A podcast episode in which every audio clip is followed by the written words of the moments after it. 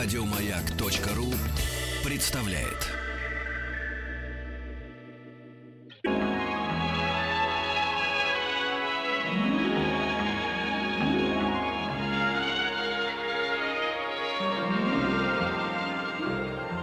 Уральские самоцветы.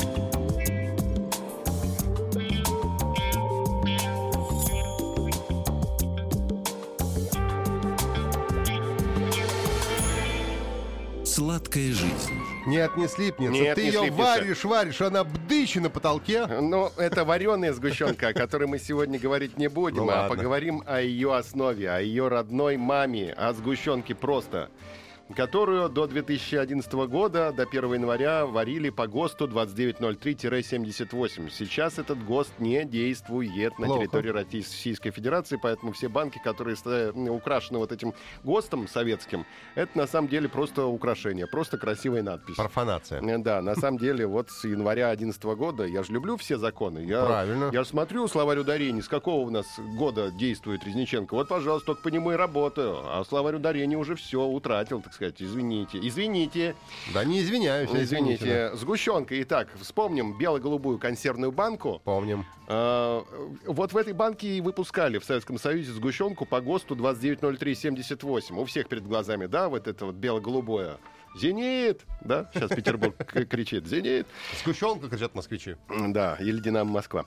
В истории сгущенки не могу найти э, какую-то вот точку отсчета, откуда мы будем вести всю эту историю сгущенную. Но есть имя Николя Франсуа Апера. Вот ему, наверное, принадлежит пальва первенства в вопросе, кто изобрел сгущенку. Э, Николя Франсуа, может быть, он опера, француз, нет? Или Не, точно? Опер. А, опер.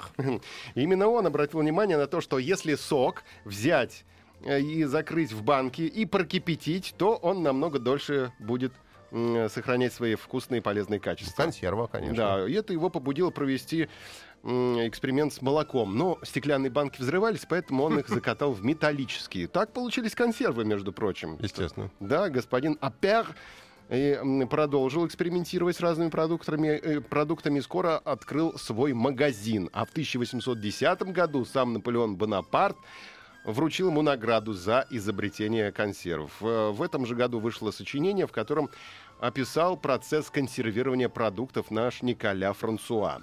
Теперь давай посмотрим на американцев. Есть такой мужчина, Гейл Борден его зовут, или Барден, если у него французские корни, наверное, Борден. Борн, наверное. Да, он занимался вопросами длительного хранения пищи и обратил внимание на то, что если в молоко при кипячении добавить сахар, то молоко станет вкуснее и гуще. В таком случае во время варенья смесь, правда, пригорала к одной из стенкам посуды. Он пытался вакуумную кастрюлю использовать, э, пытался дно и стенки смазывать обыкновенным жиром. И тут м, натолкнулся м, на мысль сделать прям настоящий аппарат для производства сгущенки. Случилось это с ним в 1849 году, а спустя 7 лет запатентовал, запатентовал технологию производства сгущенного молока с сахаром. А, Через, не- через два года открыл первый завод, который изготавливал сгущенку. Вот такой вот у нас Барден или Борден.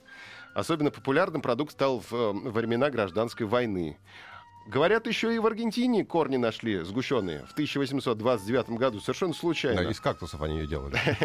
Нет, там была гражданская война, вот-вот, вот-вот уже должно было быть примирение, и уже соглашение о мире в гражданской войне было подписано, и э, устроили празднование в честь этого события. Служанка одного генерала случайно оставила банку с молоком на огне. Естественно, она лопнула. Генерал подошел, вместо того, чтобы высечь служанку, просто облизал остатки блюда. И так ему это понравилось, что сгущенное молоко приобрело большую популярность в Аргентине. А потом решил все-таки высечь. Да, чтобы неповадно было. Именно. Э, Что касается России, 1881 год, Оренбург, правда, единственный завод тогда закрылся, потому что сгущенка в нашей стране не пользовалась в 19 веке популярностью. Это вот краткая история сгущенного молока. Не слипнется. Нет, не слипнется. Еще больше подкастов на радиомаяк.ру.